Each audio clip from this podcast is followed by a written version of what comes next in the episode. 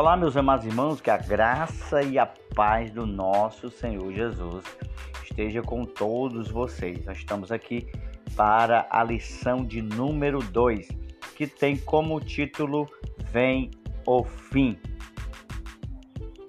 O nosso texto áureo se encontra no livro de Ezequiel, no capítulo 7, e o versículo 2, que diz: E tu, ó filho do homem, assim diz o Senhor Jeová, acerca da terra de Israel: vem o fim, o fim vem sobre os quatro cantos da terra.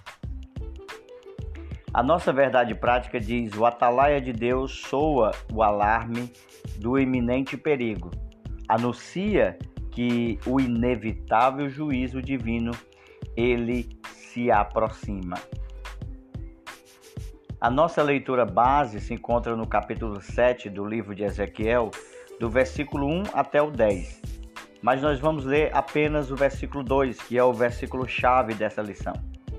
E tu, ó filho do homem, assim diz o Senhor Jeová, acerca da terra de Israel, vem o fim o fim vem sobre os quatro cantos da terra.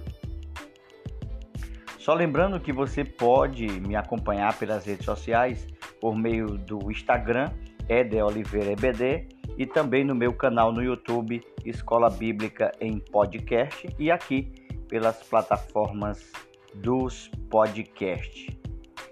O objetivo do nosso estudo de hoje é apresentar de modo geral a profecia do capítulo 7 de Ezequiel, enfatizar o sentido e as expressões repetidas sobre o fim e também repetição da sentença.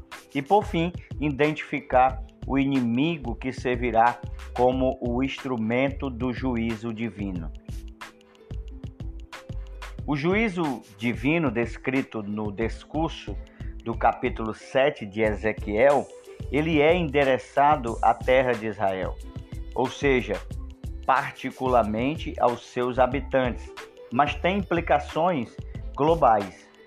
Os contemporâneos de Ezequiel na Babilônia e até mesmo em Jerusalém recusaram a mensagem dos profetas. Principalmente de dois profetas que eram bastante proeminentes em sua época, que é Ezequiel e o Jeremias e isso por não acreditarem que Javé jamais permitiria que homens maus, ímpios, conquistasse a cidade de Jerusalém e destruísse aquilo que era mais sagrado para o povo judeu, que era o templo, onde Deus se comunicava e manifestava sua Shekinah, a sua presença, a sua glória naquele lugar. A palavra-chave deste estudo bíblico é a palavra fim. O nosso primeiro tópico fala sobre a profecia. Ezequiel introduz a profecia com uma fórmula usual. O versículo primeiro diz: Veio a palavra do Senhor a mim. Esta era uma fórmula que todos os profetas que eram ah, usados por Deus usavam esta fórmula, como veio a palavra do Senhor a mim, ou assim diz o Senhor. Eram expressões que autorizava e confirmava, chancelava a autoridade divina das suas mensagens. Essa era uma marca registrada dos profetas de Deus. Isso nos mostra que a fonte, a origem de suas mensagens, de suas palavras ou de suas profecias eram Deus, o Senhor Jeová, Javé. Se nós lermos, por exemplo, na segunda epístola de Pedro, segunda carta de Pedro, no Novo Testamento, capítulo 1 e o versículo 20 e 21 diz o seguinte: Primeiramente, porém, saibam que nenhuma profecia da Escritura provém de interpretação pessoal, porque nunca, jamais, qualquer profecia foi dada por vontade humana. Entretanto, homens falaram da parte de Deus, movidos pelo Espírito Santo. Então, esta era a maneira que Deus se comunicava com o povo, de maneira externa, direta e audível. A extensão desta mensagem. A expressão hebraica Adamar Israel significa terra de Israel, que está no versículo 2. Esta expressão aparece 17 vezes no livro de Ezequiel e em nenhum outro lugar do Antigo Testamento. Isso indica a ira divina sobre o povo de Israel no seu próprio território. Por isso, a expressão no versículo 2: o fim vem sobre os quatro cantos da terra. Isso aparece na Bíblia para se referir ali especificamente ao povo de Israel, mas também de forma global a todas as nações.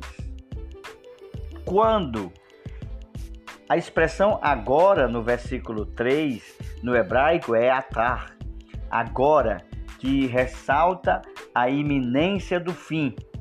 Esse essa expressão, esse advérbio, ele volta a aparecer no versículo 8, mas acrescido da palavra depressa. Assim, depressa derramarei o meu furor sobre ti. Ou seja, essa urgência é também demonstrada pela construção gramatical do verbo hebraico, que significa vir, o bar, vir, que aparece dez vezes nesse curto trecho da profecia de Ezequiel. Então nós vemos a expressão de maneira interrupta: Eis que só o mal vem, eis que vem, vem a tua sentença, eis que assim diz, assim vem, eis que vem. São expressões que se encontram ah, no capítulo 7 do livro de Ezequiel. Então são expressões que demonstram que Deus estava irado com o povo de Israel. E essa profecia foi entregue, entregue para a nação, entregue para os judeus que estavam exilados e morando junto a um rio chamado Quebar. Ezequiel capítulo 3, verso 11 e 15. Os destinatários desta mensagem eram os moradores de Jerusalém, capítulo 5 do livro de Ezequiel. Então, Ezequiel declarou mostrou, afirmou que Deus traria sobre o povo de Israel o seu juízo e Jerusalém foi julgada. Mas por que motivos? Primeiro, porque Jerusalém se rebelou contra os juízos e os estatutos de Deus, sendo mais perversa do que as nações e os países a seu redor. Isso você pode conferir no capítulo 5 de Ezequiel, do versículo 5 ao 7.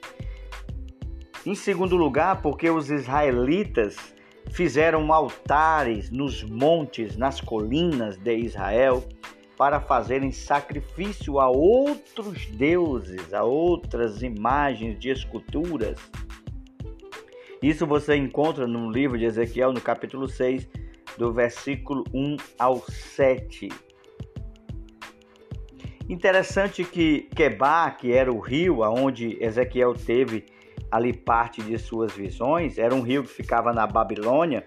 O profeta Ezequiel, que estava entre os exilados do Reino do Sul, que tinha o nome de Judá, recebeu visões de Deus enquanto residia na, na área que ficava ali no rio Quebá. Está no capítulo 1, verso 1 e 3, no capítulo 3, o 10 e o 43. A identificação desse rio ou canal chamado Quebar, ela continua incerta, mas o que é certo é que Ezequiel teve ali as suas primeiras visões. O rio Quebar era ligado ao rio Eufrates na Babilônia. Junto ao rio Quebar ficava um assentamento de judeus exilados na Babilônia. Jerusalém e o templo estava a aproximadamente 800 quilômetros de distância. O nosso tópico de número 2 diz sobre o fim. o sentido sobre o fim. A palavra fim do hebraico, ket, fim, destruição, ruína, morte, condenação, ou haket, o fim, trata-se de um substantivo usado em contexto de julgamento. Ele aparece cinco vezes no versículo 2, no versículo 3 e no versículo 6.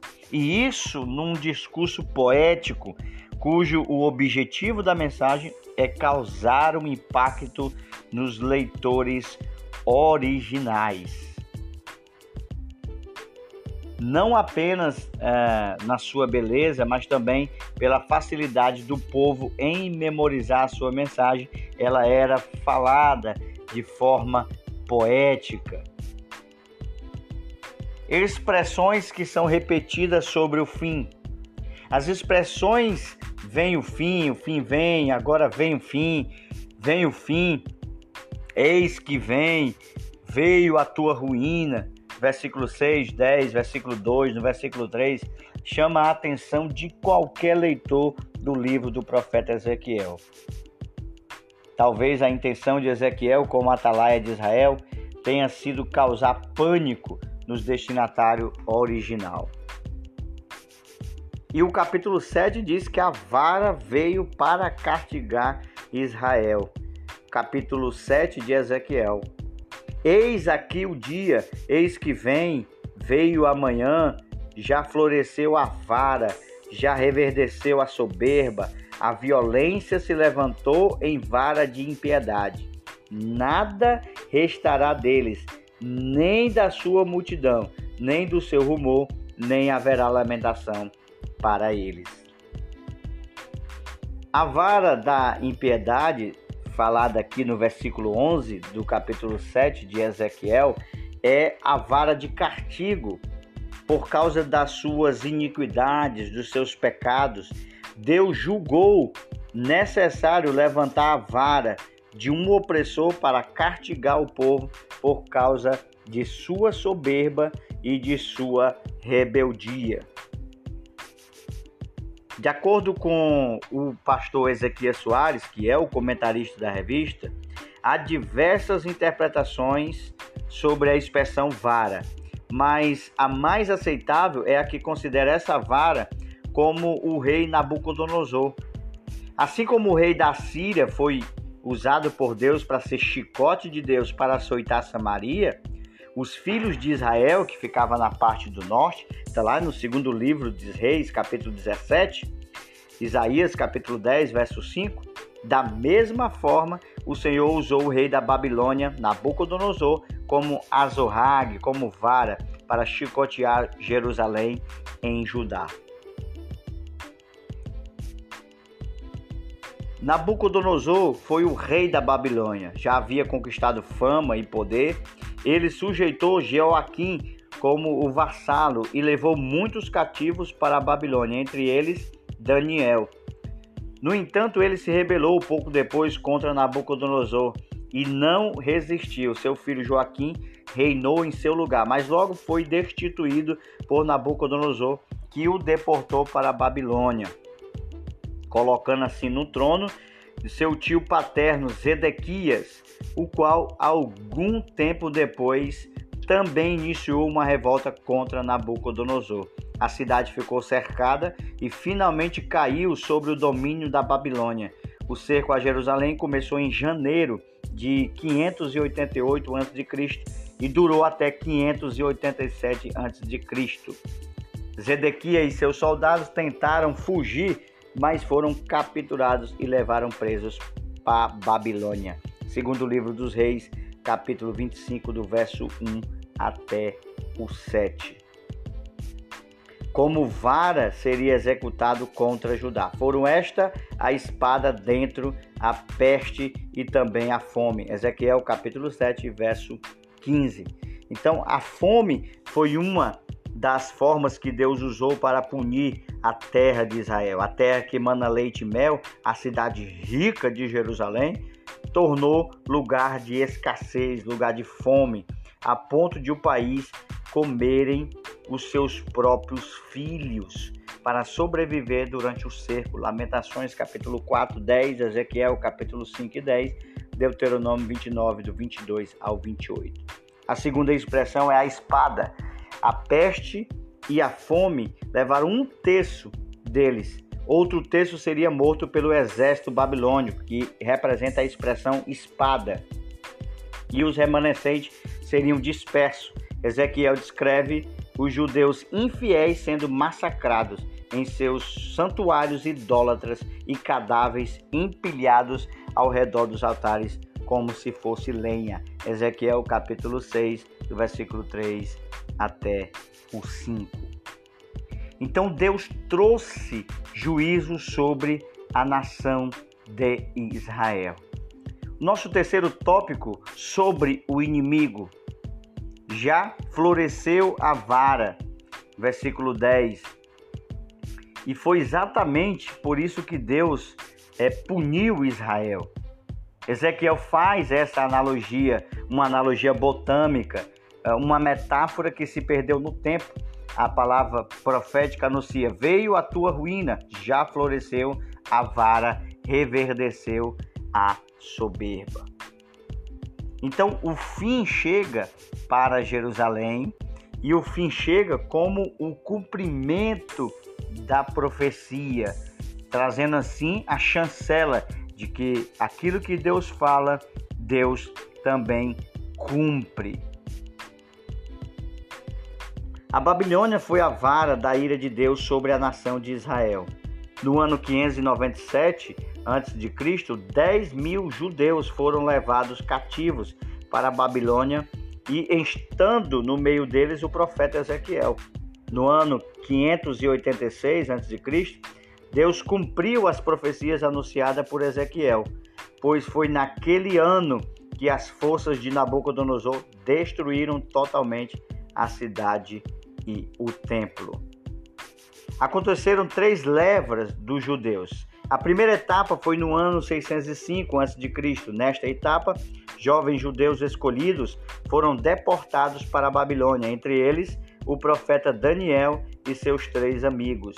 Na segunda etapa, no ano de 597 a.C., desta vez foram deportados 10 mil cativos, estando o profeta Ezequiel entre eles. E a terceira e última etapa 586 a.C., a cidade de Jerusalém e o templo foram destruídas.